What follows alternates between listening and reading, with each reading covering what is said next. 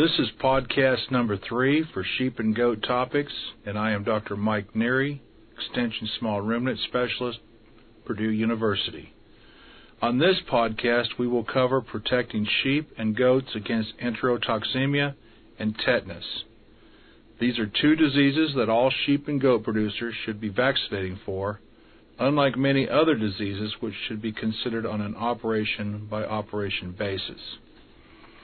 Vaccination programs for enterotoxemia, or commonly referred to as overeating disease or pulpy kidney, and tetanus commonly occur around the late gestation and lactation period for both dams and offspring.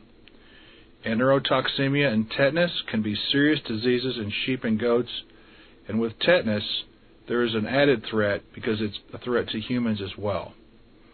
A simple vaccination program that is inexpensive and effective can prevent these conditions very easily.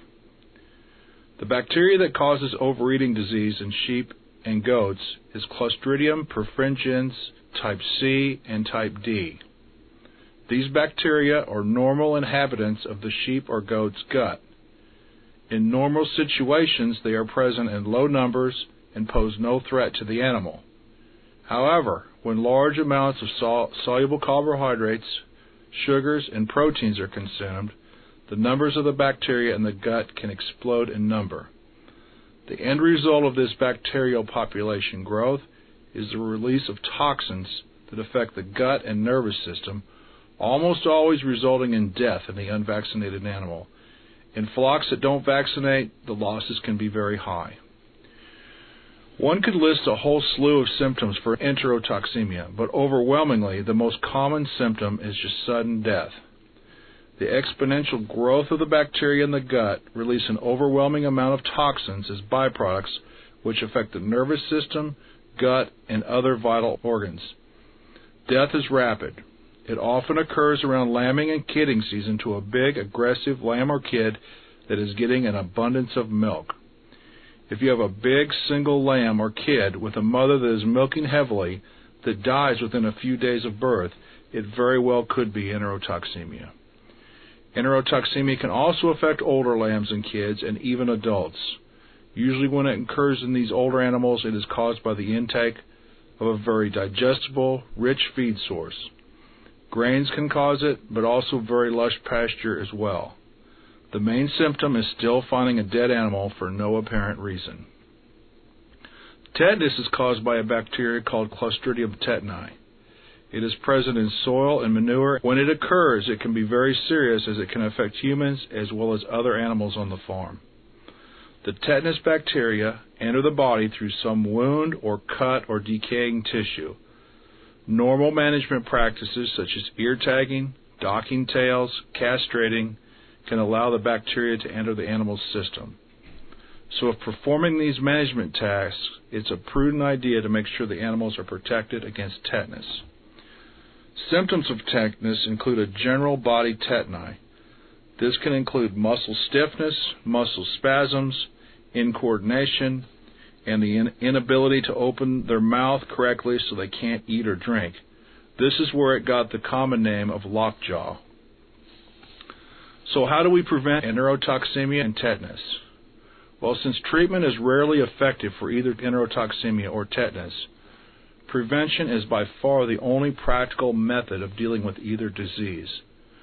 Prevention is done by the use of an easy and very cost effective use of a vaccine. There are two vaccination methods to use in preventing both diseases.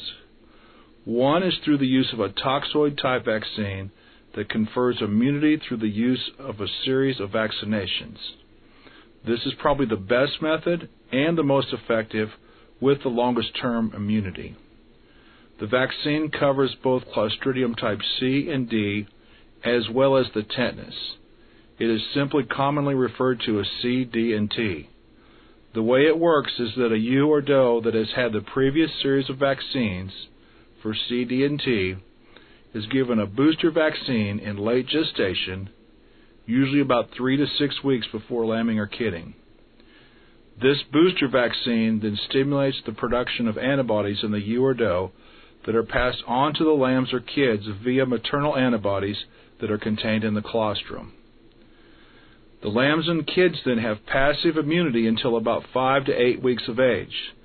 Therefore, if they are docked, tagged, castrated, they have protection against tetanus. They also have protection from enterotoxemia for the same amount of time. When the lambs or kids are around 5 to 8 weeks of age and their own immune system is functioning, they then would receive their first vaccine of CD&T. In 3 to 6 weeks, they will need a booster for full immunity. This booster is very important. One vaccine initially is inadequate to give a, a functioning level of protection. If the animal then remains in the breeding flock or herd, they only need one booster vaccine annually for full protection. The other method to use for protection is through the use of an antitoxin vaccine. These do not stimulate antibody production in the animal. In fact, these types of vaccines contain antibodies against these diseases that remain in the animal system for about two weeks. Thus, if the ewes or does are not vaccinated for CD&T in late gestation, the lambs and kids can be given the antitoxin to give them a short-term protection. Of the two methods, the best approach is to use the series of toxoid vaccines as it confers a longer term immunity through the life of the animal as compared to the antitoxin approach. Also, the availability of the antitoxin vaccine has sometimes been sporadic. The CD&T toxoid vaccine is easily obtained from a variety of sources. Vac- vaccinating for enterotoxemia and tetanus is simple, inexpensive, and very effective. If it saves even one animal per year, the vaccine cost will be paid for multiple times over. If you have found this podcast helpful, please recommend it to your friends, subscribe to the podcast, and please rate it. Thank you very much.